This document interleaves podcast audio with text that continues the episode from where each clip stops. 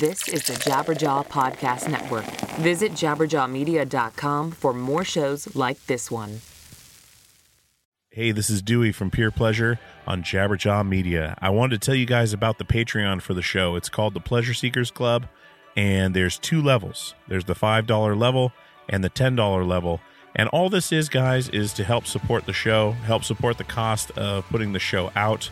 Um, you know, time spent uh, building the show, hosting costs, travel costs to do the in person interviews that you guys like so much.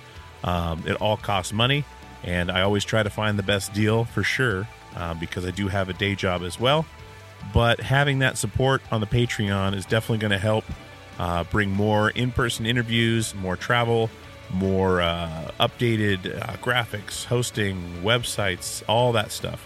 So, um, and if you like the show, five dollars a month or ten dollars a month really helps out. I know it's kind of a uh, an interesting thing with the Patreon when something's already free, uh, but it is always going to be free. But if you want to support the show a little bit more, I'd absolutely appreciate it. Uh, you can pay either five dollars or ten dollars a month.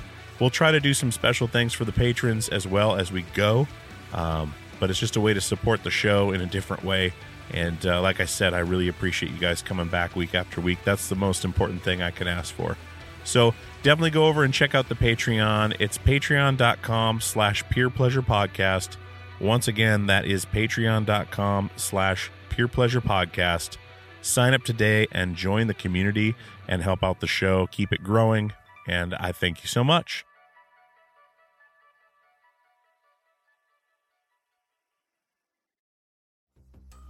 Hey, this is Doc Coyle, host of the Ex Man podcast and part of the Jabberjaw Media Podcast Network. The Ex Man podcast is where I talk to professionals in the music world and other creative industries about the challenges and transitions of leading monumental ventures. This podcast is for those passionate and driven 20 to 30 somethings at a crossroad trying to figure out what's next. Listen and subscribe at jabberjawmedia.com.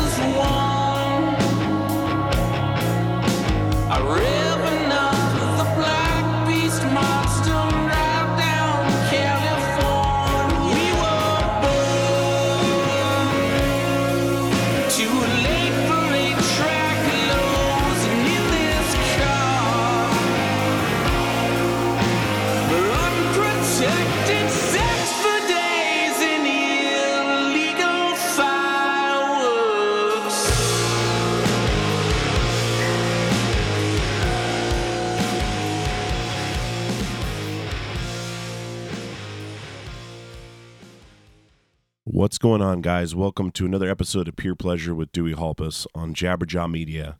I am Dewey, your host with the most, bringing you more great content week after week. This week's been a rough one, guys. Um, I lost my dad on Sunday, uh, Sunday evening. It's been a 12 day battle after open heart surgery.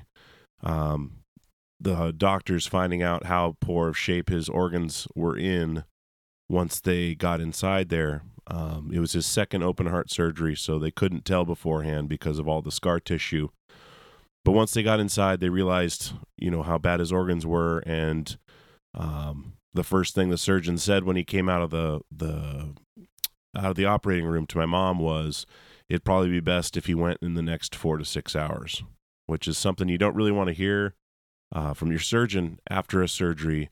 But that's where we were at, and that was, you know, 12 days ago, and well, more than that now. But on Sunday, it was 12 days past, and and he fought and he fought hard. And um, Sunday, everything was fine. In the morning, I headed home to Portland to be with my family for a little while as he was still recovering.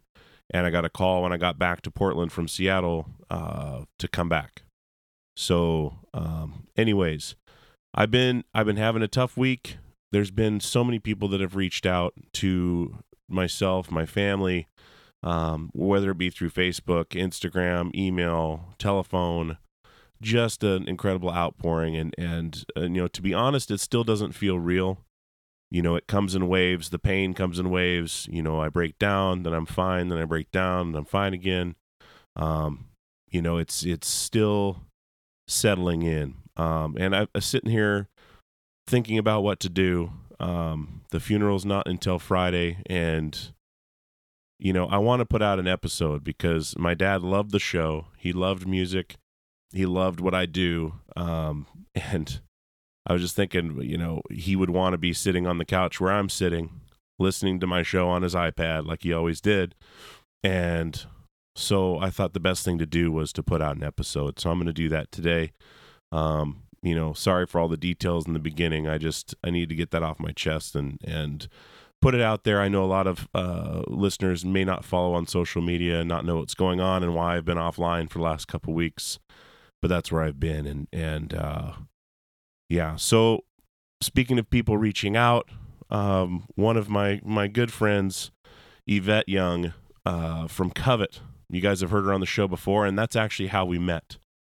Uh, Monica at Speakeasy connected us to do an interview, and we hit it off. And and uh, talking to Yvette about Dad, and uh, you know, all he loved her music. Uh, once I turned him on to it, he he loved it, and they were actually I think in Seattle the day before, and and uh, I didn't know. And she reached out that they were going to be in Portland, and if I needed passes and stuff, and I was like, "Man, I'm so sorry to miss it, but I'm up here with my dad." And you know, she said, I wish I could have come and played for him, you know, while I was there or, or something. And what a sweet, sweet person Yvette is, and the whole band. The whole band's just amazing people. And so I thought it fitting to uh, this first episode after Dad's passing uh, to release my part two conversation with Yvette Young because he would have loved to hear that. And um, just, yeah, I, I think it's fitting. So I appreciate you guys bearing with me through this. You know, I I may do a tribute episode or something later down the line when I'm feeling a little feeling a little uh, more on top of things, a little more in my mind. Um, but I just wanted to put this out there and and get something out there to you guys as well. And you know, in dad's in dad's memory to to get another episode out and stay the course, you know, and not let it get too far behind because um, it's something he really enjoyed and is hilarious. He'd always right. He tried to review the the he was in his 70s he was trying to review the show on itunes. I showed him a couple times because he's like man i really want to put a review up there. And i was like well i can show you how. And he kept sending the review through the website purepleasurepodcast.com he would send it so i'd get an email notification that someone sent us a message and it was from my dad big john and he would write this huge review of the show and thought it went to itunes and would call me up, he's like, "Hey, did you see my review?" It's like, "Yeah, I got it in an email." He still couldn't figure it out. He never did. but, anyways, Pops loved the show. He loved Covet. He loved Yvette, and I know you guys enjoyed that conversation with her too. So this part two is going to be fun, uh, and I'm excited to get it out there. So. Without further ado, guys, thank you so much for all the support and the emails. And I mean, keep them coming. It just really helps the family, helps me um, knowing you guys are out there. But without further ado, let's get into this conversation with my good friend Yvette Young from Covet.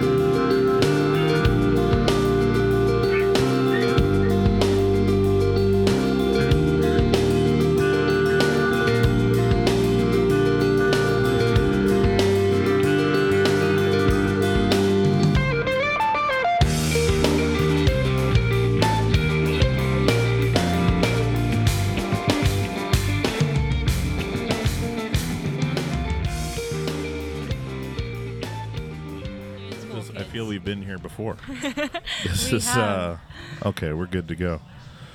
Awesome. Well, Well, Yvette Young, second time in the hot seat on the Pure Pleasure Podcast. Welcome once again. thank you. Hope I don't screw this up. Oh man, couldn't be any worse, right now. Oh man, we'll see about that. Yeah. Well, the cool part about this, so last time we interviewed, um, you guys were playing same venue, well, same building, smaller venue. Now you're playing the upstairs Crystal Ballroom. But last time, I think it was before the set, and this time it was fresh after. So I got to watch what you do best, and then we get to talk right afterwards, which is awesome. Hell because yeah. I'm coming off that right now. Like it was, it was awesome. Thanks. Very good. So, and we already had people come up and, and chat with you about the show, and and uh, which we were talking about earlier. We were talking about that, like when people. Um, we- well, first off, something really funny happened while you were playing. So there's a security guard. He, I don't know if he's standing out there. He's got like dreadlocks, and uh, he was literally sitting in the chair, but closing his eyes and just loving every second of the set. Aw. But he was literally like having a religious experience. Like his eyes were kind of rolling back in his head, and it wasn't like he's he falling asleep. I don't know, but he was literally just like, "Oh yeah." Like I almost, I took a couple quick videos of, of your set Oh, okay. for Instagram. Oh shit. I almost moved the camera over, but I was like, "No, he's gonna Just like slow zoom. Like yeah, it was hilarious. I was just like, man, because I couldn't see the crowd. Because where I was backstage, I was right next to that. Ah, well, no, no one's gonna know what I'm talking about. But there's a there's a curtain, and it's right next to it. So I had a good view of you guys, but I couldn't see the crowd's reaction. So watching him, you know, because he's in between. He's a loader, I think, That's for the so venue, funny. and he's literally just like, yes. And then the guy next to him was bobbing his head, so everyone was into it. Aw, I always like converting the staff. Like they don't really know what they're in for, Yeah, and then I always get a good. I I feel good because they probably see a lot of bands go through, and they probably like ah like been there, done that. So constantly. it's probably like. I don't know. For me, it's promising when they're like, "That was cool," or like, "I enjoyed that," because I'm like, "Hey, you've seen a lot of shit." Yeah, that's a good thing. If you can impress, it's like going into a record store, like across the street, there's a record store, and you go in there and you're asking for something, you're all nervous because you think they're going to think you're an idiot or something, or, or hate what you're asking for. But Oh my gosh, yes. it's all, it's yeah. And Portland's Portland's crazy like that with with being very pretentious in a lot of ways. But Oh. especially guys at venues. I worked at a venue for years, and I was Uh-huh. like, "Who's playing tonight? There's how many bands? Oh my god! Oh my you know, like, oh, it's." Mushroomhead and like seven other bands, or like You know what's funny is the name Mushroomhead has come up to me on this tour like more than five times. Are you serious? Yeah, I don't know what it is. How? I have no idea. Someone was telling me. I, I've seen their posters places. Someone was making a Mushroomhead joke the other day. I had a student who um, toured with Mushroomhead, and then.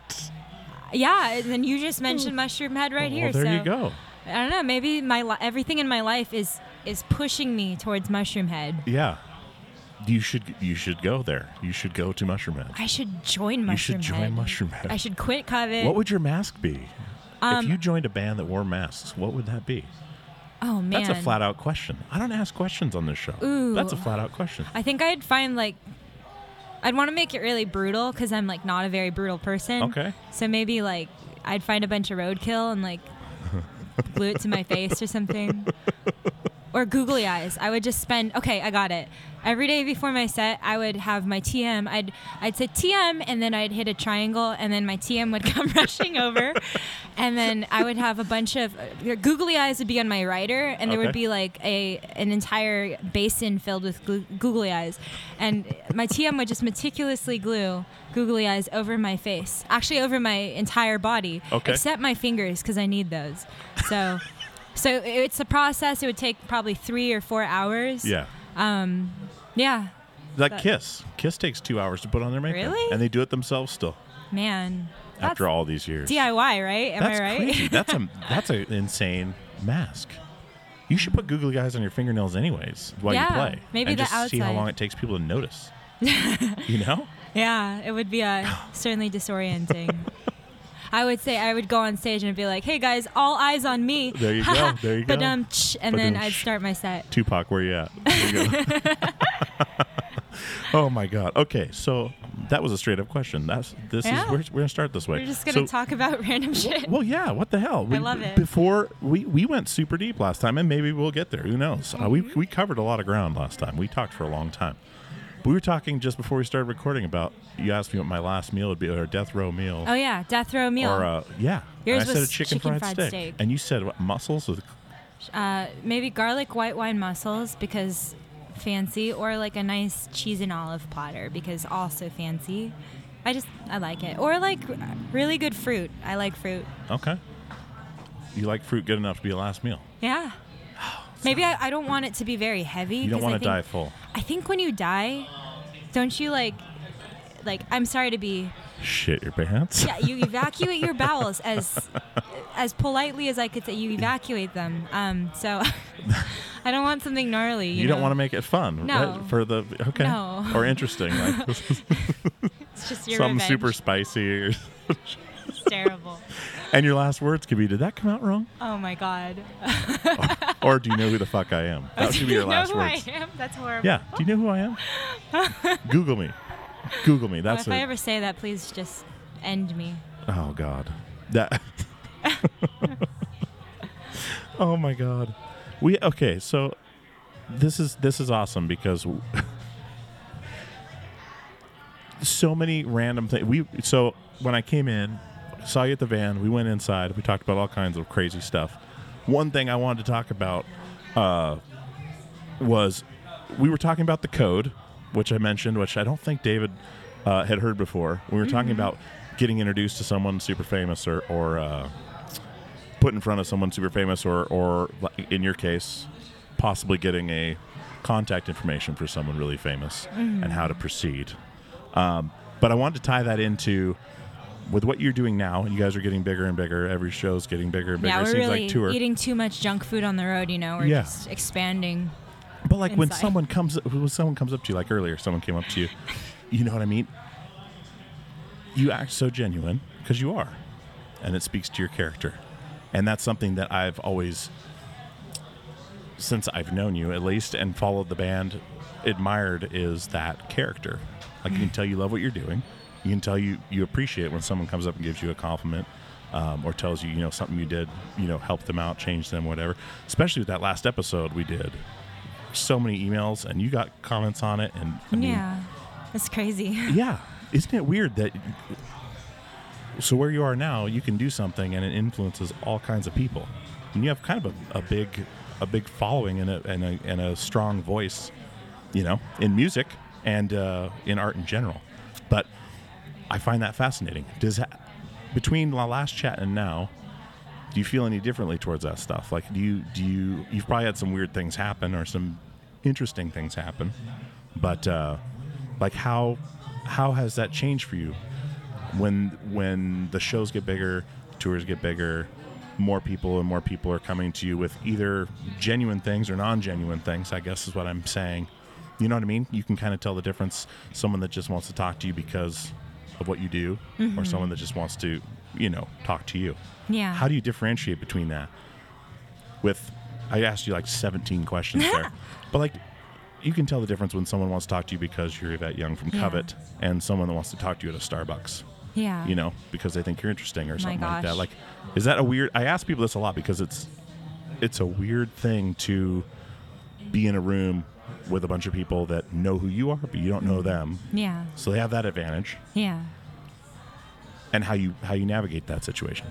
Well, okay, so I'll divide this answer into two sections. I'm just telling you this so I can outline my Sure. thought out response. Sure. Um, the first the first question what I gathered was um, what has changed between the last time we spoke Mm-hmm. and this time?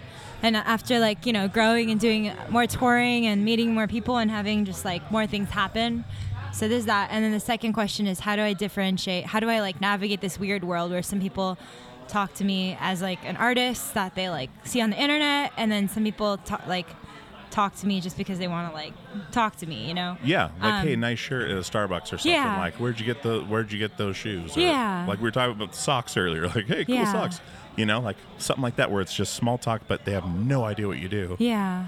Um, Yeah. Okay, so the first question, um, the first part of that, I will say, Um, one thing that's changed for me, okay, first of all, I'm just constantly astounded and like I feel like my brain can't keep up with like how my life is progressing.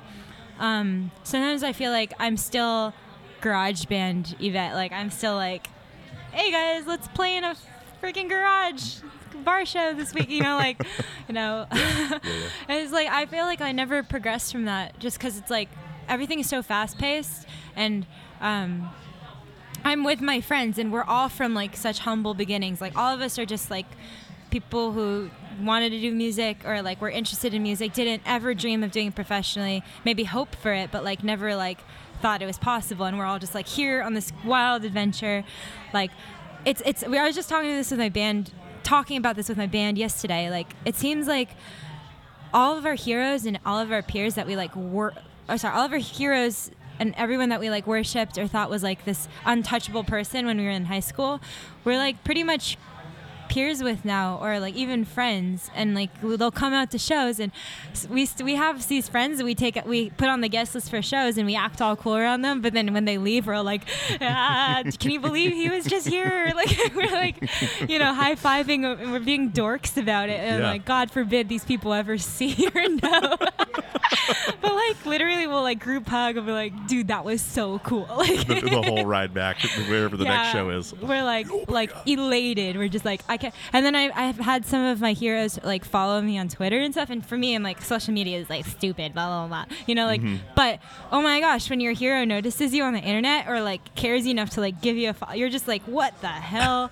like I will be riding that high for the re- like they don't know how good that makes me feel. Just because like yeah, I I have like I have idols. I have people I'm just like, wow, like I, I freaking adore everything. I have this platonic appreciation and love for this this person and what they stand for in art and like I, I aspire to be like an iota um as good as them, you know, like just yeah, these crazy thoughts. And it's like for me it's it's insane to think like some people could possibly even think about us that way. I'm like, no way. Like we're fucking plebs. like don't don't even think of us that way. But like, you know, people come up and they like they're so nervous, you know, they Yeah. can't even press the camera button sometimes. I think it's so endearing and cute, but like, yeah, to me, I'm just like, what the hell? Like, that's so wild. And so I'm constantly trying to process, like, I, I don't ever want to get used to it. That's the mm-hmm. thing. I feel like when you get used to it, that's when you stop being grateful. That's when you become cynical and bitter and jaded. And I feel like every single time I tour, like some people are like, another day, another tour, right? Am I right? Like everything's the same, blah, blah, blah. I don't mm-hmm. care. I don't feel that way. Like I've done a couple of tours. I've been at this for maybe like three years now. Um, and before I've been playing music for longer. I feel like every tour I like learn so much more about myself. I develop better communication skills, people skills, organizational skills, um, interpersonal things. I learned how to navigate this tricky industry where sometimes people don't have the best intentions. I learned Oh, how to yeah. read people more. I used to be so naive. I used to be like, everyone is my friend. Yeah. Now I'm just like, no, that guy wants something. Or like, Yeah. maybe I shouldn't tell this guy too much because then he's going to use this again. You know, it's Yeah. like, it's like Game of Thrones. Like, you, you, can know, like, spot it now. yeah, so you don't know who your allies allies are, but at the same time, it's a it's a really it's a big community, but it's also a small community in that like if someone's shitty, that word also travels. So it's Yeah. like you got to know which friends to befriend and who's like who to be careful around. Yeah. Usually, people kind of like out themselves after a while because word gets around. But Sure. um, yeah, that's been a huge learning experience to me, just to like read people better and yeah, be a better communicator. It's so humbling. Sometimes it's like, oh my gosh, like this could have been so much better if I had just like, you know, said this or like done this in advance. So it's like every tour is a learning experience.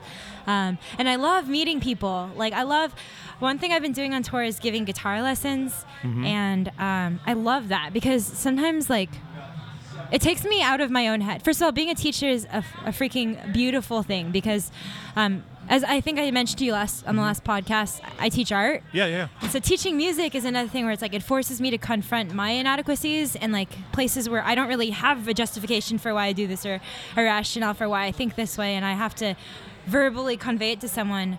I have this like weird language in my head about how I go about composing songs, but like being forced to have to explain that weird language Mm-hmm. to someone like it really makes you dissect it to like the nitty gritty parts and it's been a great learning experience there and also hearing some of my students like the things they write i'm just like so inspired like i've been doing a lot of songwriting sessions on this tour Uh-huh. those are my favorite kind of lesson because we get to take something where they're stuck and they don't know where to go and we just play around with we just play around with i'm like what do you hear like sing something use your voice like your voice is your first instrument so Mm-hmm. We've been doing that and then i get like emails or like texts from my students like hey i finished the song because of our thing. So that makes me feel so good. And it's like for me i'm just like wow this person is so talented. Like it also makes me realize like it, it, it really is ability but also it's being at the right place at the right time. Like i meet so many talented people on the road mm-hmm. and it's like i really have so much love and appreciation for what they do but they just don't have the social media going or maybe they just don't care for it. Mm-hmm. Maybe they don't they are very shy debilitatingly shy which i can relate to. Yeah. maybe you know even like your economic background takes a huge role. Like some people don't have the money to like you know travel or like buy gear Yeah. you know? So it's Yeah, like yeah, all these factors go into it. So for me to think one moment that I got here just because of skill alone, like that's kind of naive. And I feel like yes, it is skill, but also there's like so many other factors. It is luck, Mm-hmm. and it also is having like a certain personality trait, I suppose. Sure. Um, being pleasant, being nice, um, and being smart, I suppose. Being able to read people. Mhm. Um, yeah. Anyway, it's just been such a cool, humbling experience. And every tour, I meet new people, and I hear about their life, and I'm just like amazed. I'm just like, mm-hmm. wow, like I'm inspired too. I'm just like, wow, I want to live a life like you. You know, like you've got your apartment decked out. Like I teach in people's apartments sometimes Yeah. before the show. I'm like, your apartment is filled with like so much great art. Like I want to go home and fill my room with great art. And they'll tell me about their hobbies and stuff. And Yeah. I, I feel like I get a glimpse outside of my bubble. Like I'm in such a music bubble. I'm like, you build motorcycles for a living. You do printing, like screen printing for a living. Like wow, like I get to learn about all these other worlds out there too. Um, sorry, I've been rambling. I just, no, that's fascinating because I uh, this is an interesting idea. Have you run into? I mean, that's kind of, nowadays almost sounds dangerous sometimes to do that. Like it, when you show up at someone's place or something like that. And Yeah. have you have you had something happen where not I- not specifically, I guess, but where you got either creeped out or like a like a vibe like oh these people didn't necessarily like they just wanted to hang out or Yeah. like has that happened to you yet with this kind of thing or has it been pretty genuine? it's tricky. Um, it kind of ties into the second part of like, how do I navigate Yeah. people Yeah. who want to talk to me versus people who want to talk to like the Yvette on the internet or like want weird, some want something out of me. Yeah. um, Yeah, being a female too. I mean, it just seems almost kind of risky as far as Yeah. Okay. So to answer the creepy question, yes, I've encountered people who, who have maybe. No one has ever had malicious intentions, but I have felt uncomfortable around people just because the way they stared at me or the way they Uh-huh. were like trembling or breathing heavily. Like it just made me feel a little weird. Yeah. But I think I would have felt less weird if people were around. I've learned to like always tell my TM where I am, Yeah. and always like if I feel st- weird at all, like I will. I'm just a text away, you know. yeah, Um, but so far, everyone's been really pleasant and respectful. I've only had one instance where I felt a little unsafe, but he didn't try anything weird. Like it was just like I kind of felt a little bit uh, put off by like his body language. Mm-hmm. Sure. And that's just maybe my spidey sense, like, oh, this guy will maybe lock me in a basement yeah. and wear my turn skin. you into a mask for Mushroomhead. yeah, yeah, yeah. It Oh, all What circles a great around. fate, though, man. Yeah, What a great fate. yeah. Uh, He's got mussels cooking, and it's like, all right, well, we're gonna enjoy Mushroomhead together forever.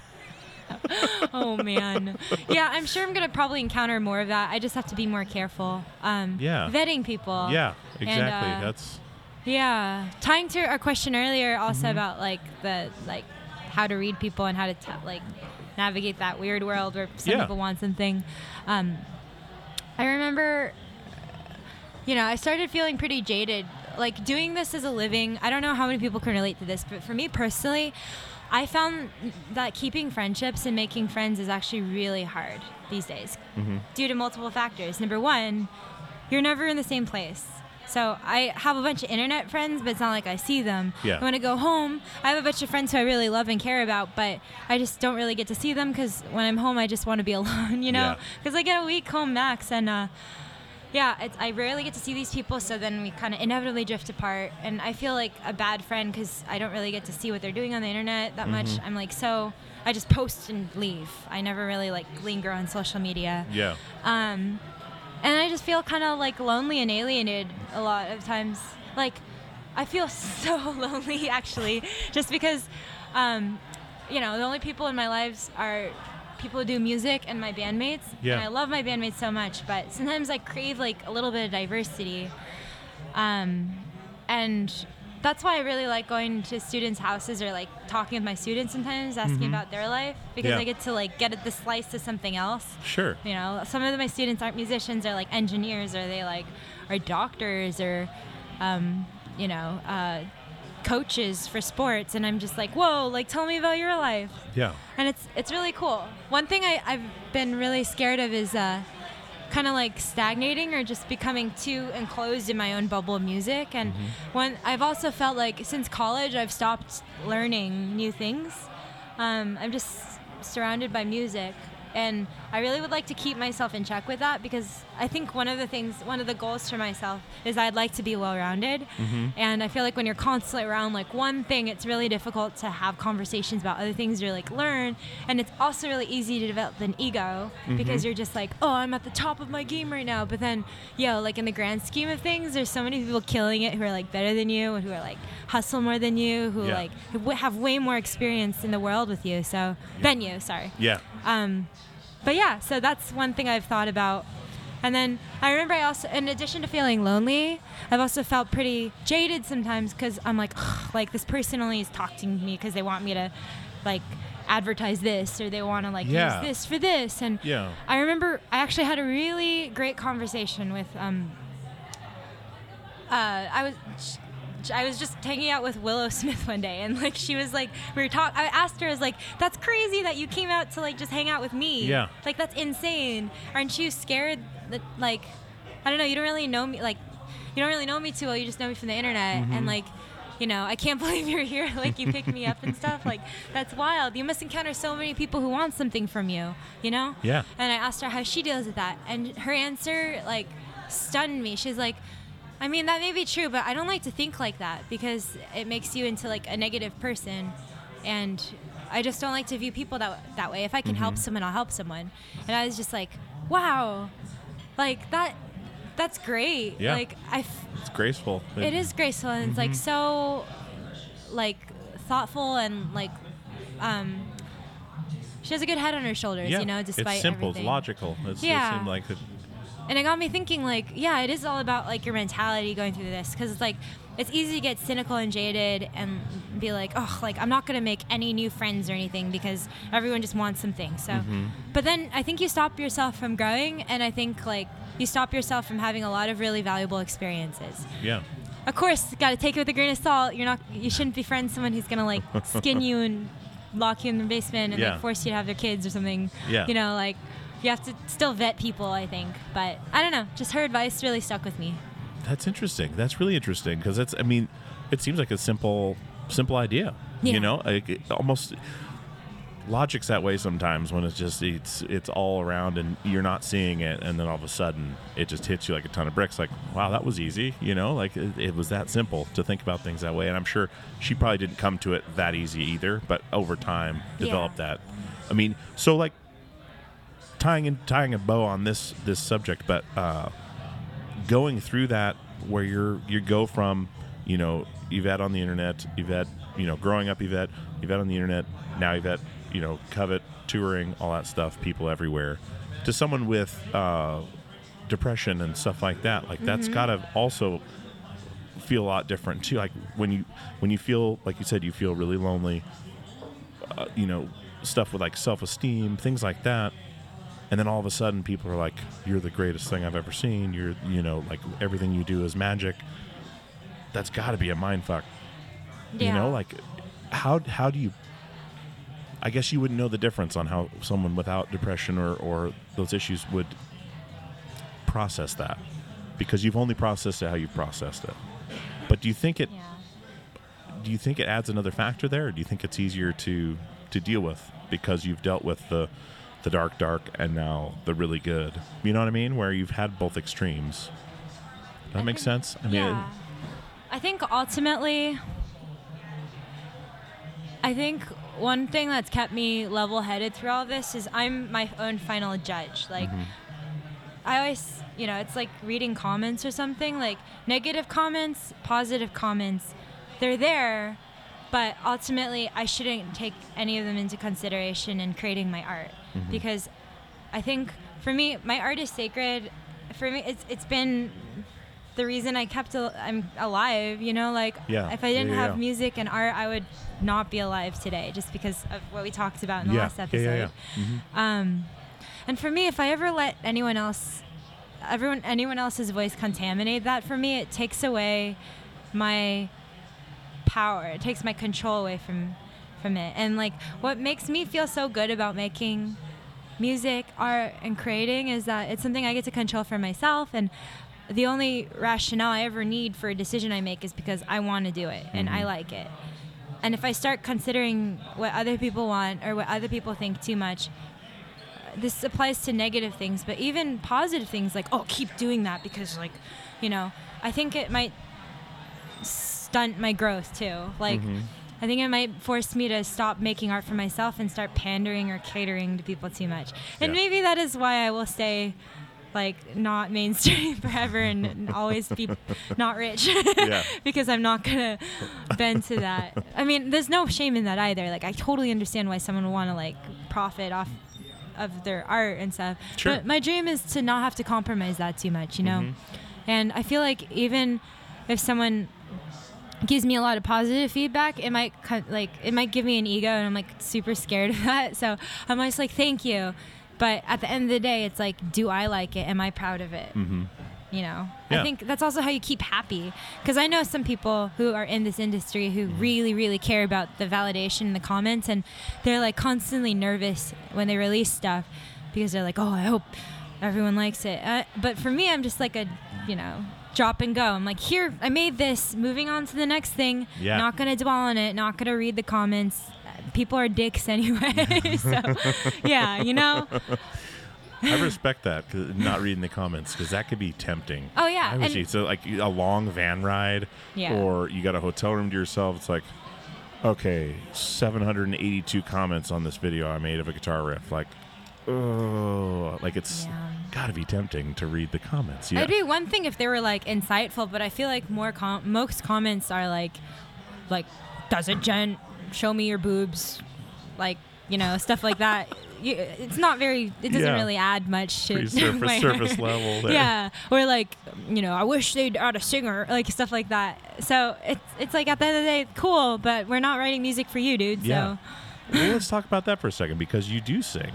You do sing on the on on your your uh, your solo stuff, and it's awesome. Like, I were you you guys probably won't add add vocals to Covet probably ever. actually, our next release is oh, a couple here we go. of Okay. We're a couple of indie songs, or I think I'm just experien experimenting with light vocals. Like, I think I want to do it because I really hear them there. Mm-hmm. I'm not like forcing them there. It's like for me, Yeah. it's a necessity. Like when I wrote this riff, I'm just like, oh my god, like there's a vocal line that just needs to be there. So that's the only reason why I'm including it. But Mm-hmm. Okay. it's not like we're gonna be like shooting out like rap sections or like screams or something. You know what I'm saying? Just like very light vocals. Yeah. Okay. That's Um, that's see when I listen to your solo stuff too. I mean, the fact that you're so multi-talented with so many different. It seems like you could do anything. Like it's, and I'm not saying that in a in a uh, in a way. I guess I just I'm I'm blown away when I listen. So like we we met last time we did the the show. Got your music from Monica. Like this band's great then we started talking about a little bit about you doing solo stuff and like acoustic things and stuff like that. So afterwards, of course, I got on Spotify and I started listening to it.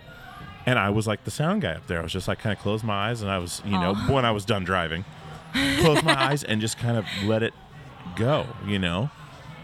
And then I showed my wife, and I was like, "Man, you you got to hear this! Like, this girl can do everything. It's insane." That's very nice. and she's listening. So she she I showed her I think um, one or two videos before our last interview. I was like, "This is who I'm interviewing. You know, you gotta check this out." She's like, "Gosh, she's great."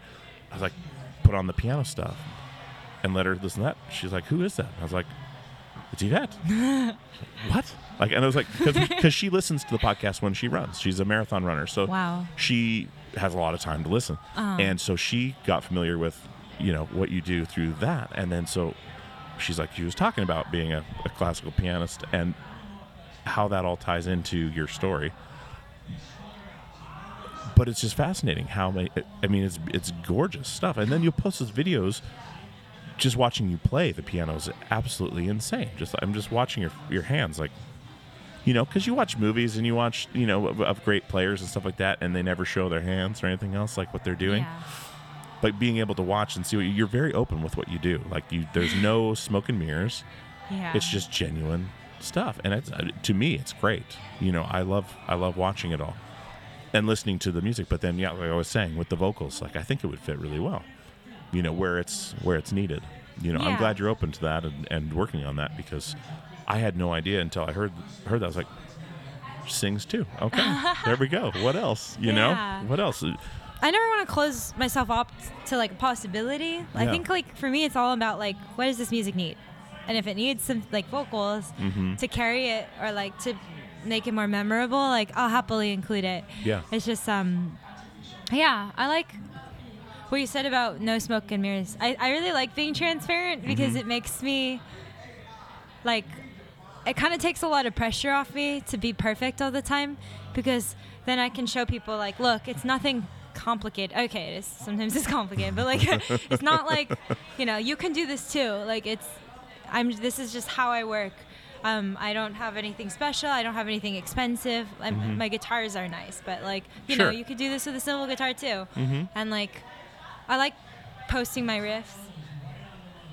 I like posting my riffs and uh, you know just um, showing people my songwriting progress and Yeah. stuff. And then yeah, I think it. I think a lot of people like that transparency because it makes them feel like you know they can, they can relate to it. They can do it too. sure Um, yeah, for me, it's all about just like being real. yeah yeah it is it's something that is to be respected you know what i mean and it's just- it takes like you said takes the pressure off if people know what's what to expect you know and you can always tell people are waiting for those riffs like I, I almost see because you always like you can see it when you like start laughing or whatever if you make a mistake or something it's like oh she is human you know like Yeah.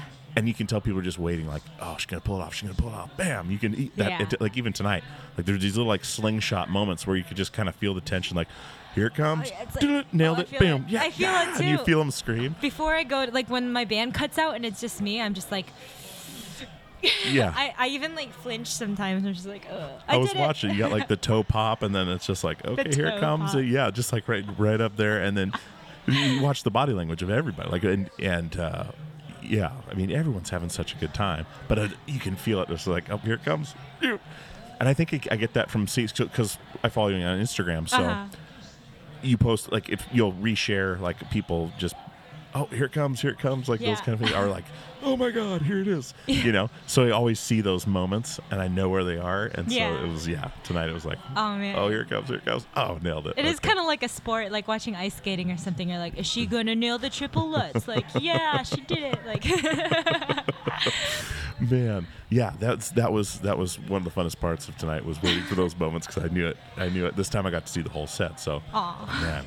So you're heading home. I wanted to ask you this too because you guys are from San San Jose. San Jose, yes. I thought it was Santa Cruz for some reason. Did you? I'm trying to think time wise here. There's a band called The Pilot's Wife. Did you know of that band in San Jose? It sounds really familiar. I think I've seen them on a flyer. Okay. There was a there we we played shows through San Jose and this band was amazing, and uh, yeah, it was. I ended up managing them for a little while. Wow. And because I, I thought they were great, and Greg the singer was uh, just fantastic. He's one of those like charismatic dude. He had no shoes on and was just belting out these amazing uh, lyrics, and his voice was just grabbed you. And so when I thought of that, I, I didn't know if you guys maybe knew each other or anything like that, or played shows with them or anything, but it was mid like 2007 to 2010. So yeah, it was a while. It was a while ago. That doesn't. That well, doesn't I make mean, any sense. I if they're playing Shiz, I'll go check them out. I'm always Yeah, they're not to- now. They're they're done Ah. now. But he's he's got a band called Speak Too Shallow. Speaks Too Shallow or Speak Too Shallow. Mm. Anyways, I think they still live in in San Jose. But we played like a dance studio. We, mirrors everywhere. It was Whoa. weird. It was weird. you could watch yourself from every angle. yeah, exactly. Well, so let's talk touring because you guys you, the touring's been getting bigger. You've been playing with some some bigger bands and doing some awesome stuff. Is there anything you've learned the last, you know, anything specific you've learned that, that really sticks out to you? You've learned from touring. You're talking about, you know, finding out more about yourself and who you are and, and what you're capable of doing, and, and your bandmates as well. Is there anything that stands out over the last year that that you know really is profound with you? Um, well, I think one thing I've learned is, well, definitely the interpersonal stuff I'm talking about, Mhm, like mhm. communication, organization, all of that. Those are really useful skills because Mm-hmm. at the end of the day, it's kind of like you run a business, right? And um, your business for everyone to work together, you have to like be on the same page constantly. Mm-hmm. So there's that. There's um, what's the word I'm looking for? Like reconciling creative differences and stuff. Like to be able to like kind of put your ego down sometimes and be like, all right, like we'll try this out and like audition this uh, idea. Maybe I'm not crazy about it, but like we'll work together to like make. We do this a lot during music videos. Like we usually in a music video, like I'll come up with like the main concept. Since I since I write the song, like usually I'll have a strong idea of like what I want aesthetically Yeah. and then we'll all like contribute ideas to it. So at the end when we're editing, we all sit down with the guy Tom. Um, uh, what's his name? Tom Flynn. He Okay. uh, he does our videos. He's great. He's done Um, all of them. We Okay. love working with him because Yeah. we literally sit down with him at the uh, at the computer and he does the editing. We're like, oh no, we want this shot. Okay, this shot should be Forrest. Oh no, this shot should be David. So we'll all like kind of decide whose shot goes in where and like how we want this timeline to pan out. Mm-hmm. And it's a collaborative thing, and I love that because at the end we sit back and we're like so proud. And Tom works so fast. And I have an air horn ready whenever he does anything sick. I'm just like, bow, bow, bow. like you know, it's like a really funny process. like, yeah, it's um. So that's like one thing I've learned is how to work as a team and how to communicate, Mm-hmm. all that. Also, like how to respect each other's space. On tour, mental health is really important. So Yeah. sometimes if people need to like take time for themselves or like really learning each other, like what we need when we're down, when we're not Mm-hmm. feeling the best, being able to communicate that and like read people's body language. You know, we're Yeah. all really sensitive people in the band, so I think we do a pretty good job of like learning each other. Yeah. And like taking time for ourselves and communicating that too. How do you do that in the van? With a, I mean, I know how we did it, but how do you guys do it in the van? When you uh, you showed me your your spot, like your cocoon in the van. We all- that seat, like Yeah. like this is my area. This is where I this is where I live. I'm it's such a small of- spot. yeah, I'm a creature of habit, so I always just take like the small Mm-hmm. nook, and I'm just like there, like a weird animal, just like Yeah. perched in the corner. I don't need a lot of space. I'm the tiniest one, so Yeah. um, I think we all check in on each other in the van. And one thing about tour is if there's any bad energy or you know bad vibes, I use that as a joke, but Mm-hmm. like if there's any bad vibes, um, you can't hide that shit. Like everyone's gonna know. Yeah. And so one thing is we don't have secrets on tour. Like if you're going through something bad, like everyone talks. Like everyone is involved. Really? Yeah, because otherwise there's so much room for misinterpretation and also displacing your frustration or anger or annoyance. Like sometimes if something's going wrong and there's something bad, like it's hard to not take it out in your communication with other mm-hmm. people, especially if mm-hmm. you're stuck in a small space. Yeah. You know, it's hard to hide your pain. So if any, if everyone, you don't have to go into detail, but like if everyone just kind of says like, "Hey, this happened. I'm not feeling too great," or even just, "I'm not feeling too great." So if I act weird, like it's not you, it's it's this. Then it makes the road a, a lot more um, tolerable for and like nice Yeah. for everyone to be in. Because then we, the first thing I do, I don't know about you guys, but like the first thing I do when I see someone is off is I think, oh my god, like what did I do? Like Yeah. I just did something Yeah. to piss them off. Like fuck. And so the whole, the whole Immediately like, go inside. Yeah. yeah. So it's mm-hmm. like it's really good to know, like number one that I didn't do anything, and number mm-hmm. two to know what I can do to make my friend feel better. So Yeah. you know, it's like that's how a family functions. It's like a one big relationship. Sure. It's a marriage. It's Yeah. a- yeah. We were never that way. We would just let things fester. we had we had one tour where uh, I think two of the guys' girlfriends were fighting at home, and each one sided with their girlfriend. Mm-hmm. And we were in. This is so embarrassing. We were in North Carolina, and literally they canceled the rest of the tour because of it. They didn't want to play on stage with each other. So one went under the bunk in the back of the van, and the other one sat in the front. The entire drive back from North Carolina straight home. What the hell? Yeah, and didn't talk about it. It And just this was over festered until the band. Yeah, girlfriends that neither of them are with now.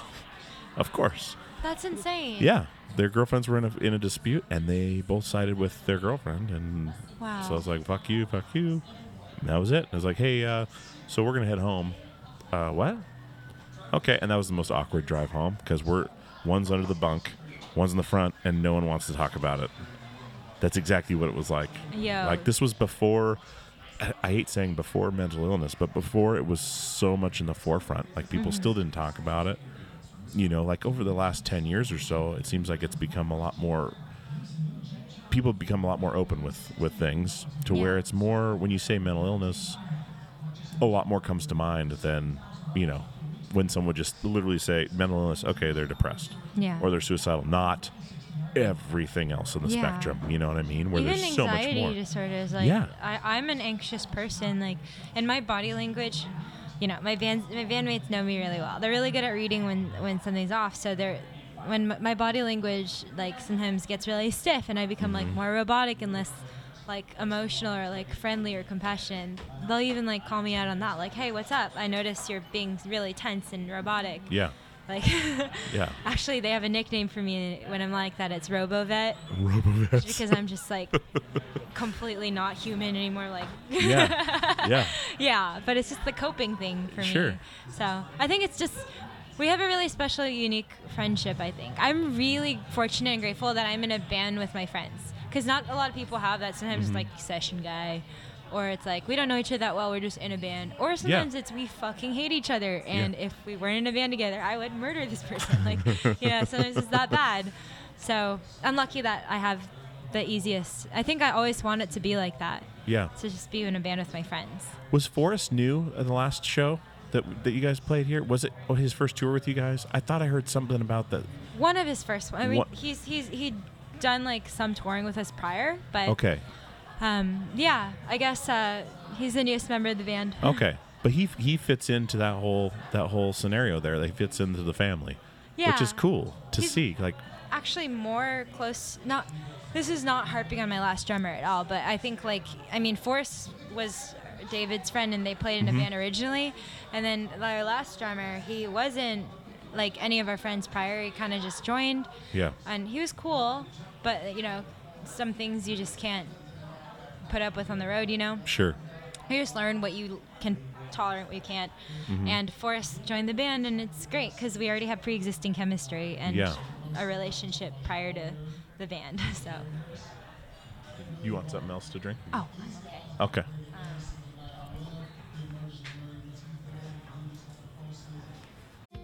Are you enjoying the show? If you are, definitely head over to Apple Podcasts, Google Play, Stitcher, anywhere you're listening to podcasts, wherever you're listening to this podcast right now. Throw us a five star rating or a review. We really appreciate that. It helps the show out big time. So, like I said, if you are enjoying the show, head on over and give us a review on Apple Podcasts or wherever you consume podcasts. Thank you.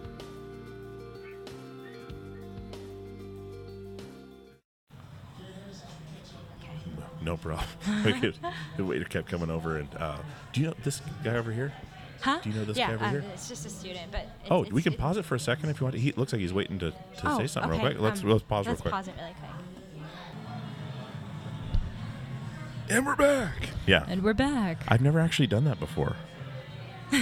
that worked. Okay. Maybe you can put in some Mushroomhead I've- as an interlude, and then, and we're back. You were listening to. you were listening to the what is it? The lesser Slipknot? I don't know what it would be called. Can you put there. Mushroomhead as the intro music for this episode? I can. Absolutely. That would be amazing. I love that. Because people would be expecting Covet because I play music. If it's a musician, you know, it's not always a musician. You know, it's fucking crazy. You know, I, I guess I shouldn't say this on on the air. Well, it doesn't matter. Monday, I'm talking to Machete, Danny Trejo, No the actor. Yeah. Anyway, so it's not always a musician, and I have no idea what the hell we're going to talk about. Oh boy, but maybe his publicist ask, reached out, and I was like, "Serious? Okay." Ask okay, him his death row meal. I will," because he's he he hasn't been on death row. He's been to prison, but not. Uh, he says he's been to every prison in California. Wow. Like every federal Really? prison in California. Wow, Have you ever been to jail? I've never been to jail. Uh, I've yeah, I've never been to jail. I used to. Okay, so I taught. I studied um, visual performing arts education. Uh huh. Um, and one of the classes I took was art therapy in, um, like, as a form of rehabilitation for inmates.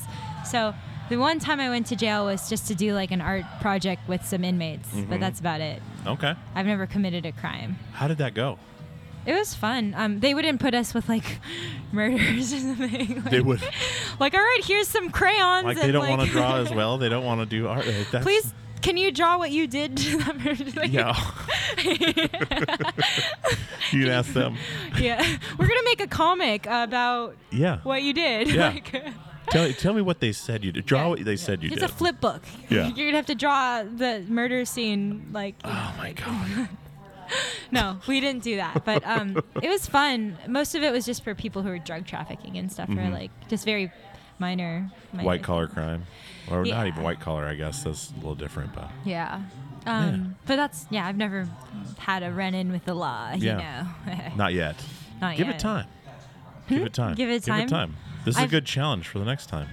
I have. you better go to jail before we talk again because we're going to talk about this. I have accidentally vandalized something before.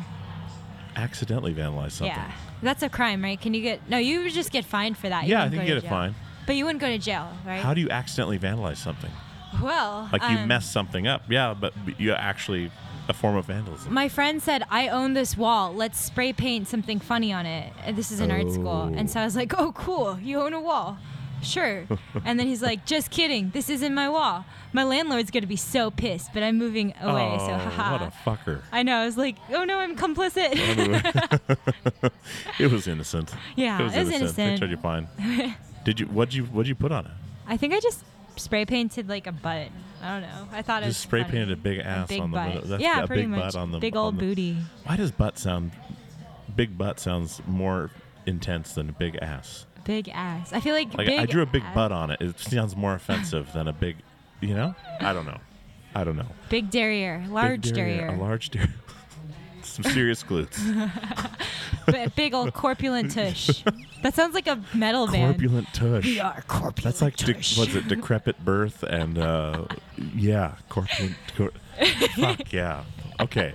Yeah, you got to go to jail and start a death metal band before I'm down. next chat. corpulent tush. I'm going to take this into a whole nother direction here, which I was it. thinking in my head earlier, but now we're talking about hilarious things. But so one thing when my my wife's mom was passing of cancer, they brought in a woman that all she did was come in and play harp Wow. for people that are you know in the final stages Mm-hmm. of life when they can't communicate and it's supposed to soothe them.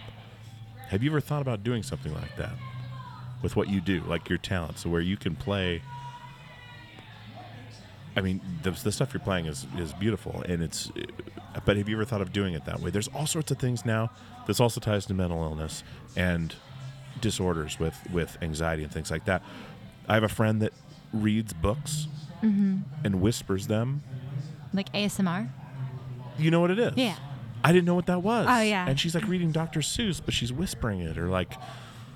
It helps people relax. Yeah. I think. Have you ever thought about using what you do in that realm? Well, yeah, I guess uh, when I release music and stuff, I, I write it for my own therapy and to tell like my like whatever stories I want to tell.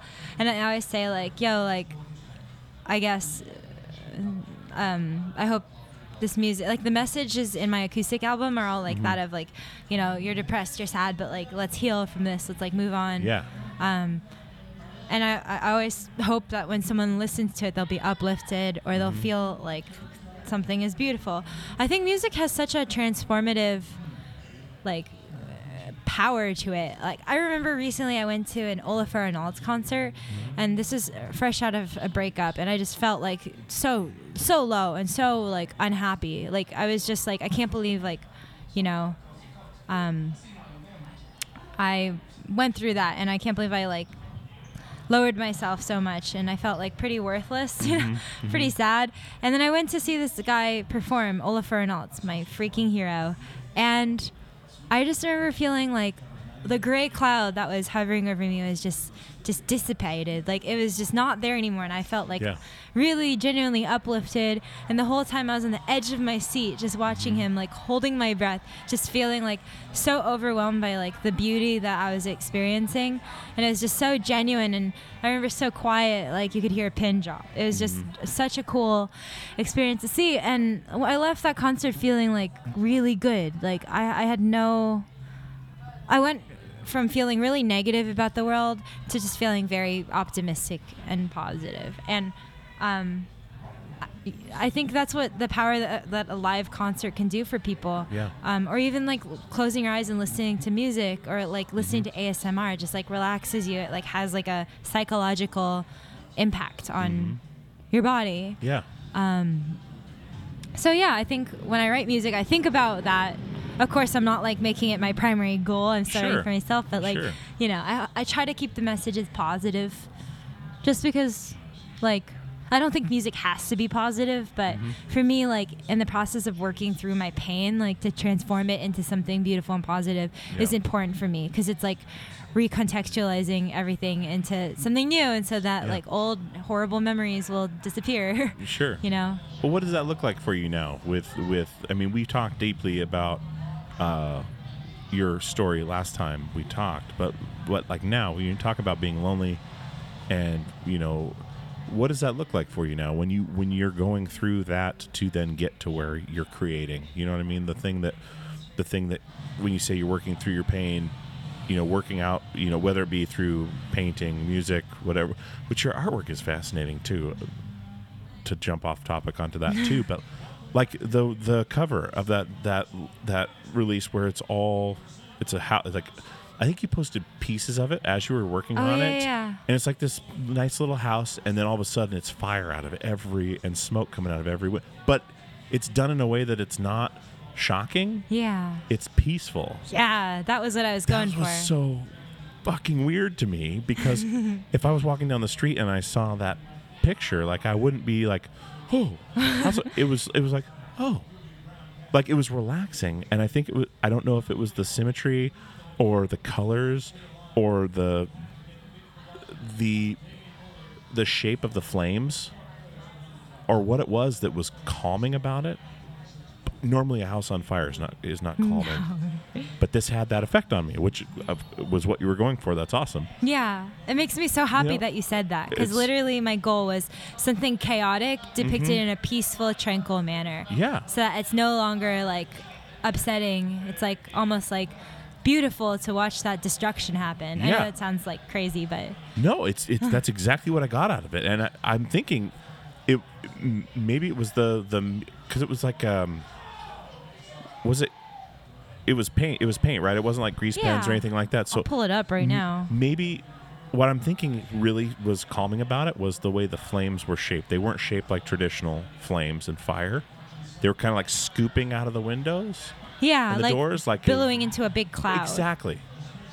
It was like Bob Ross. Like it was just like this really peaceful, and then Also, there were doves in the air. yeah, it was all sorts of great stuff. Like it was, uh, yeah, There you go. yeah. There it is. Yeah, I wanted to have some doves, and like the grass is like really peaceful and Mm-hmm. like blowing. This is inspired by I was sitting at a lake in Los Gatos, Lake Vasona, Mm-hmm. late at night. Like it was kind of like this time of day where the sun is set, is setting, and there's like Mm-hmm. a little bit of sil- um, sliver of light in the horizon. Yeah. And I remember seeing this big mansion in the distance. Actually, it's funny. This is the mansion from my music video for Yearn. So I, I like. I hope this person doesn't see their their house and see that I have lit it on fire with Yes. my art. Maybe I should write them a letter, send them a fruit basket. Um, Basket of sundry have- goods. Sorry, I set your house on fire. Uh, ha- edible arrangements. Enjoy. Um, Yeah. yeah. Uh, this is. But I remember seeing that mansion, and Mm-hmm. I was like, "What if that mansion just blew up?" Like I would probably feel like, oh my god, I'm, a just blew up, but it would be so like beautiful, you know, Yeah. like because I'm at a, I'm removed. It's like watching fireworks or something. Sure. From a distance, like yeah, you're safe. because you're still at peace here. You're you're in the safe zone. Yeah. Like maybe it's the view too that you're viewing it from a safe spot, a vantage point. You know what I mean? Yeah. Where we always watch. Like we could be sitting in our nice warm bed at home watching awful things on Yeah. YouTube. Oh yeah. or like you know my son likes to watch people like the america's funniest videos when people get hit in the nuts and stuff like that he loves it but we're watching that destruction chaos from a from a safe place yeah. that that may have had something to do with it too but i remember like i felt genuine feelings when i looked at this but it wasn't terror it wasn't sadness it was peace I'm which glad. is crazy and like a lot of your stuff like a lot of your artwork is very peaceful to me. Like it's it, it's same with the music and the, and the music on here it's it's insane. Like it's it, i've always loved piano music. Me too. since i was little my mom had a like a double disc piano music and it was all classic songs done on piano and i would just kind of get lost in it because i hadn't really discovered what i liked musically yet and so it was still oh i kind of i kind of like that that melody right Yeah. where it wasn't like oh this is so and so doing this you know what i mean so that maybe took me back to a simpler time too like where because i haven't listened to a lot of piano music since then so you know what i mean it's, uh, amazing piano music out there. Yeah. Soundtrack. So that's like what I thrive off of. The composition is like, and then I'm really taking like I know I play really notey stuff. Mm-hmm. Some of the newer covet is gonna be more like restrained and less notey. Yeah. Just because I've taken a fascination to like just minimalism and having large spaces and like a lot of my effects sound better too if I just let them breathe a bit. you Yeah. talked about this on uh was it reverb Yeah. yeah where you talked about the break in Yeah. uh where you let the other guys like just go to town while you're just riding this this uh everything kind of drops off and you're talking about it kind of gives the other the guys in the band a chance to to shine Yeah. you know That's one because thing- it is very notey like everything's very but it's Dense. it's almost like you're like you're keeping a um, a volleyball in the air, you know, or like something in the air where it's allowed to come down a certain amount, and then it's but it's like again, it's calming, like you're being kind of carried along on this journey. Yeah. You know what I mean? You're kind of lifted up and kind of just bounce along, almost like crowd surfing, and very gently. You know what I mean? But like. But then it gets so intense, and then there's so much dynamic to it. You know, that's another thing that just yeah blows my mind with what you guys are doing. Oh. But um, yeah, the artwork thing though, like it's the fact that you can put something on paper and have it, you know, affect someone like it did me, where you got your point across, is so cool. that I mean, it's it's it's just like, you know, That's the highest compliment I can ever get is when like it feels so good when your intention translates Mm-hmm. and people get the same thing. Like even when I write a song, I'm like I remember that last song on our set, Howl, Mm-hmm. someone said, That song, the last song you played, like, is that new? At the time it was new. I was Yeah. like, Yes. And he was like, That made me feel weird.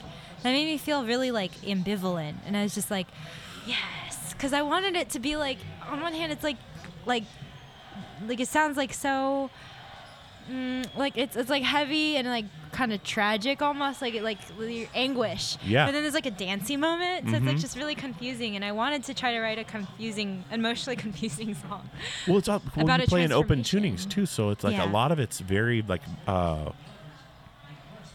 I guess I don't know the tech. I don't know a lot of music theory. I could play guitar, but I don't know music theory. But like, it sounds a lot in the major key, I guess, where it's like the the the melodies resolve yeah the way they're supposed to, somewhat, yeah to where uh, bands like like Poison the Well and stuff like that will take it in a weird situation, which almost makes you uncomfortable. yeah But the fact that that song has all that heaviness in it with it playing an open tuning is also pretty impressive. To where it's like a, it's getting that darkness Yeah. out of it, you know. And you guys get into it too. Like you can tell that David lets his, his bun down and like oh, his yeah. hair's out and he's just rocking out. The- yeah everyone just opens up for this big closer. Like it's super fun playing like big large chords like i'm really inspired by like pelican and stuff Oh, i remember God, yes. i freaking love pelican you, you, how you, you can say it. You fucking love Pelican. They're fucking love fucking love Pelican. Pelican. That band is unreal. so good and they are so good like they are so repetitive but it's like so sick i love it it's almost like meditative for me to like hear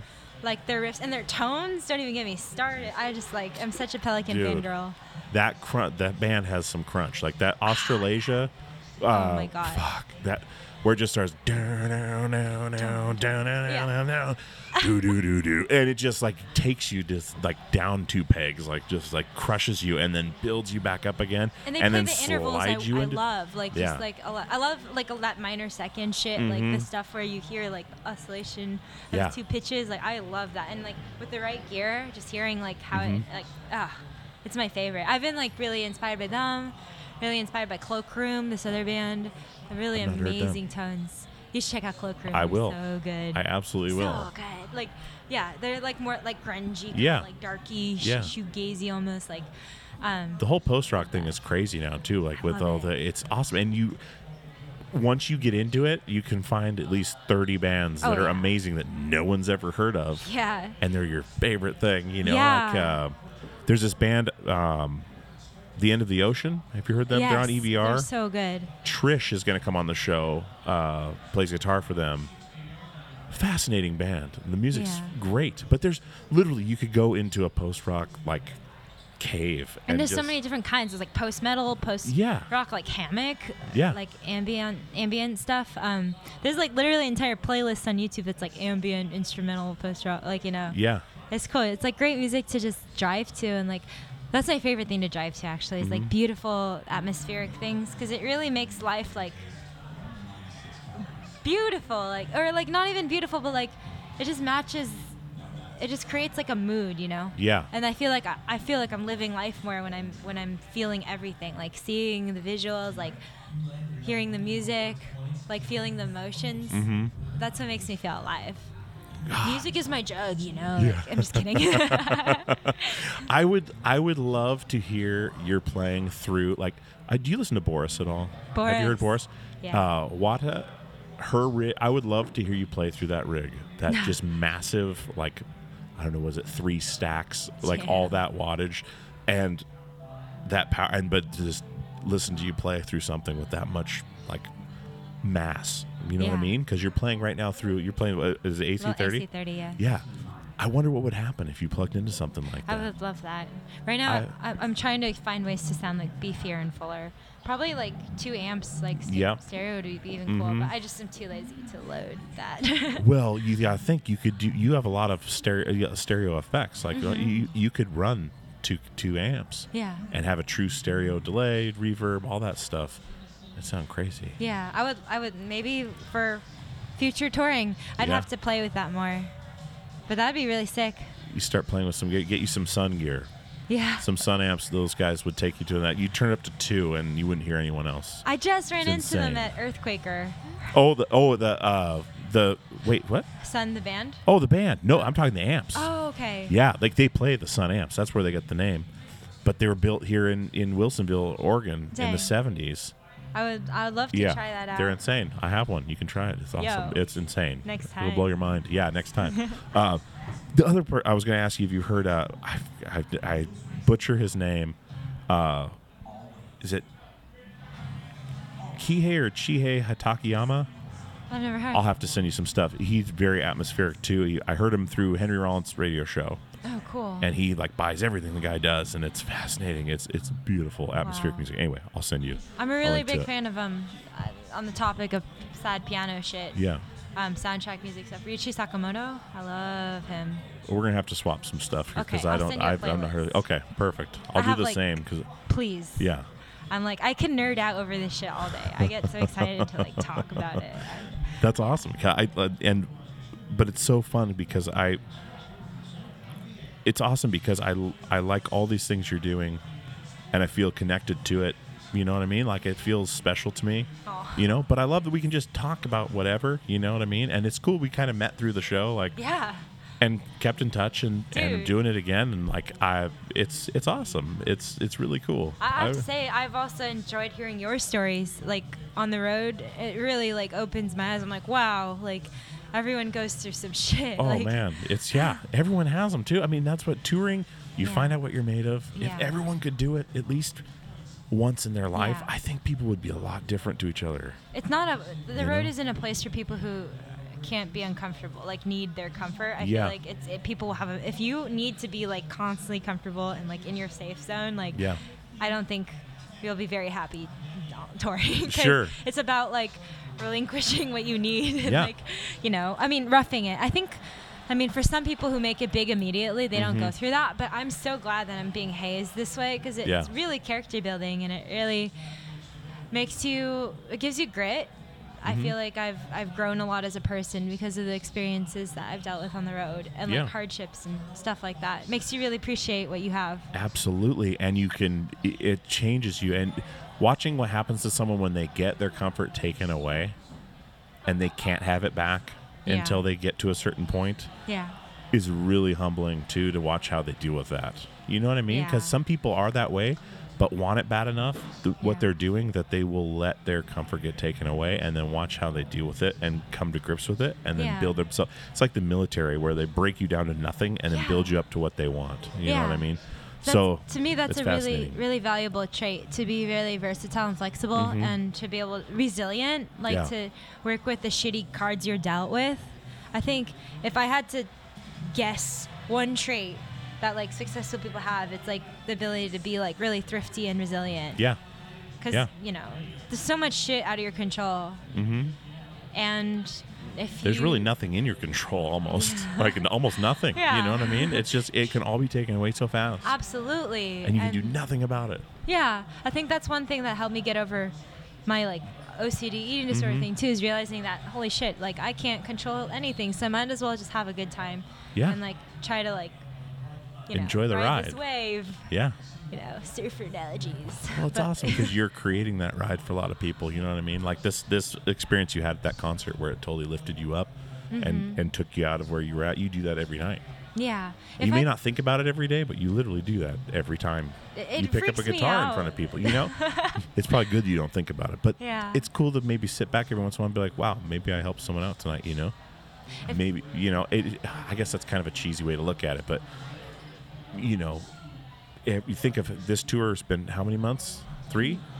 Oh, this tour's just been a month and a half. Oh, but you guys, but you guys have been out like pretty constantly for what, Oh yeah. almost what five or six months, something yeah, like that. something like that. I think so I've you think a, how many people you played in front of, and how many of those people you've changed? You know, how many Yeah. people you've physically made a change in their body.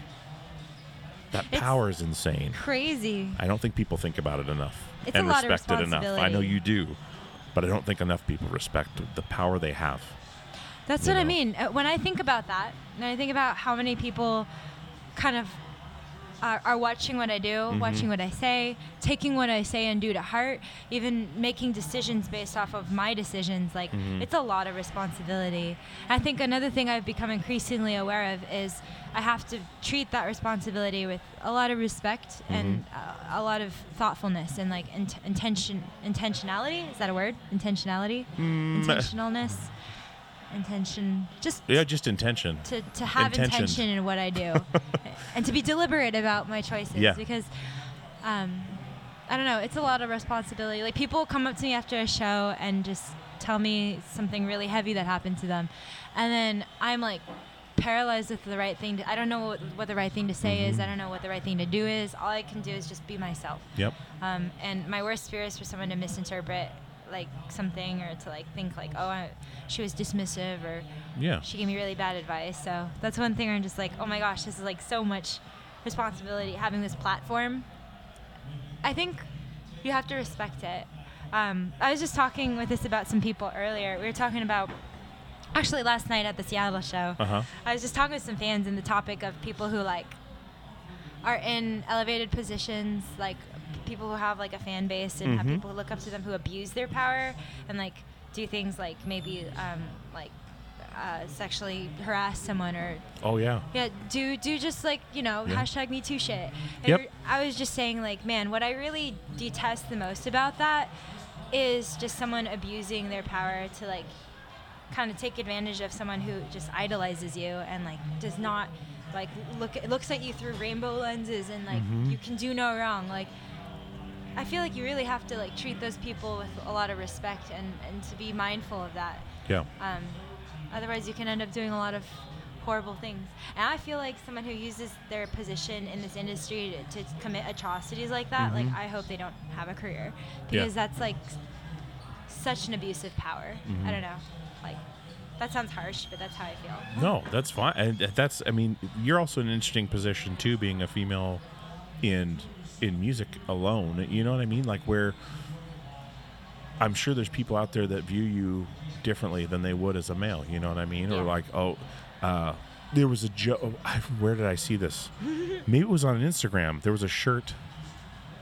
I, was it a homemade shirt? You probably know what I'm talking about. It said, uh, Oh, is it "I only like covet because," our guitarist is a girl and she cheats at guitar. and she cheats. Yeah, That shit's funny. I printed it as merch because somebody said that about me, and I was just like.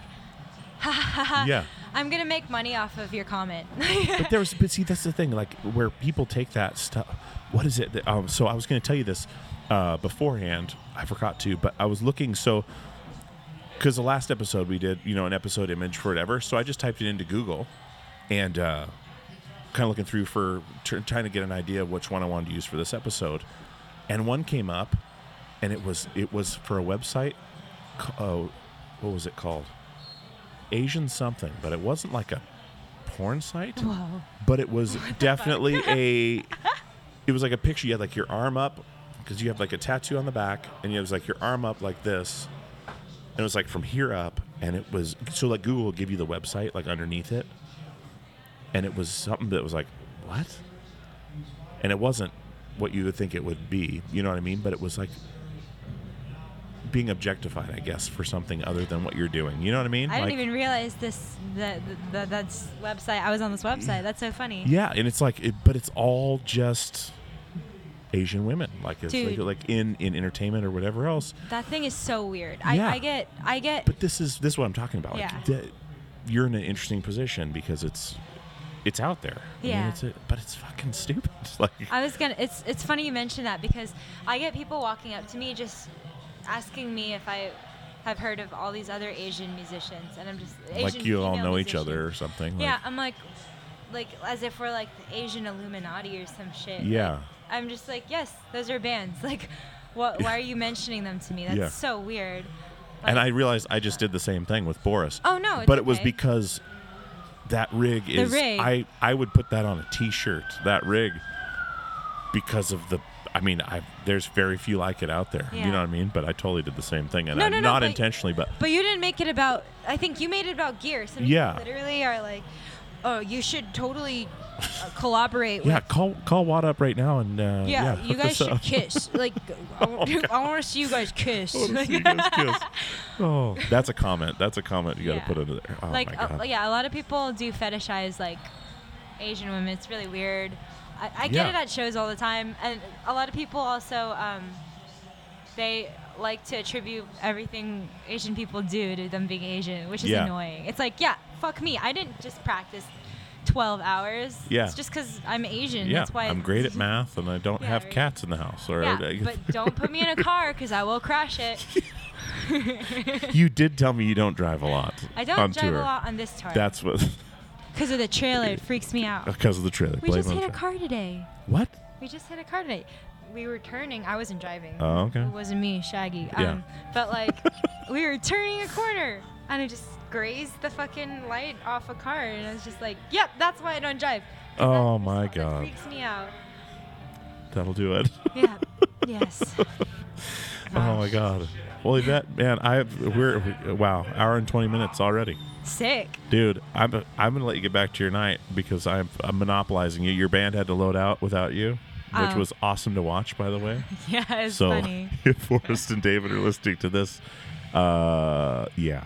That's funny. But I dude, I really appreciate you coming back on the show and being so rad about everything. I mean, and I like love I said, hanging. It I- feels like hanging out. It's awesome. It is. That's what we're doing. We're literally hanging out in the same spot we did last time, and Yeah. the waiter was like, "What are you guys doing? A pocket? Oh, cool. Okay."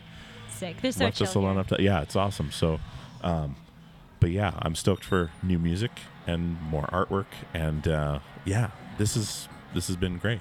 Thank It you so much, is. Dewey. Hey, you bet. All right. All right, guys. I hope you enjoyed that conversation with Miss Yvette Young from Covet. And guys, what an amazing person! I love chatting with Yvette. you know, she's so sweet and always checking in and and seeing how things are going and and so engaged and switched on.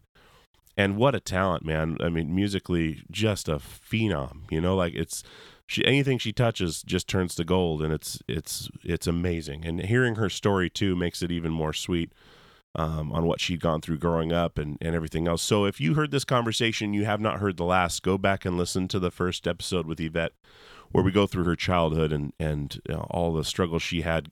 You know how she even came to learning to play guitar in the hospital, going through all sorts of stuff, and it, it's a really deep episode. But hopefully you guys enjoyed this. It really felt good to put this out today. Um, you know, while I'm still going through dealing with dad. So, I, and again, guys, thank you so much for the the voicemails and the emails and the the messages. It really means a lot. So, I'm going to get out of here. This is a, a short intro outro. I don't have a lot to say right now, but I just wanted to get this out there and and uh, keep things rolling along. Like I say, Pop's funeral is on Friday. We're going to put that to rest, and after that, hopefully, I'll be more uh, inclined to to talk more and and and put more out there. But right now, just want to keep things going and and uh, get stuff out there for you guys. So I really hope you enjoyed this episode. Feel free to reach out, email purepleasurepod at gmail.com, all the socials. Um, but just take care of yourselves, take care of each other, uh, hug someone today, let them know you love them because it may be the last time. And I really, really appreciate you know knowing you guys are out there with me. It makes things a lot easier as as as easier as it can get. You know, as, um, it's just yeah, things are still going crazy. So thanks for bearing with me. I know uh, there's a somber tone to this one, but um, I really hope you enjoyed it. And uh, I'll try to be back next week, if not next week, the week after, and things will get back to normal schedule as we we put everything to rest. But once again, thank you guys so much for being out there. Thanks to Yvette and the Covet guys for reaching out and checking in on us. And, and uh, as always, we'll see you on the radio.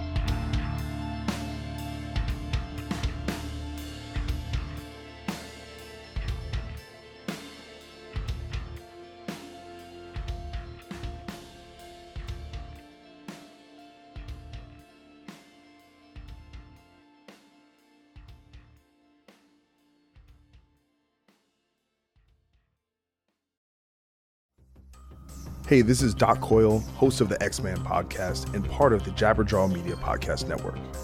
The Ex Man podcast is where I talk to professionals in the music world and other creative industries about the challenges and transitions of leading monumental ventures. This podcast is for those passionate and driven 20 to 30 somethings at a crossroad trying to figure out what's next. Listen and subscribe at jabberjawmedia.com.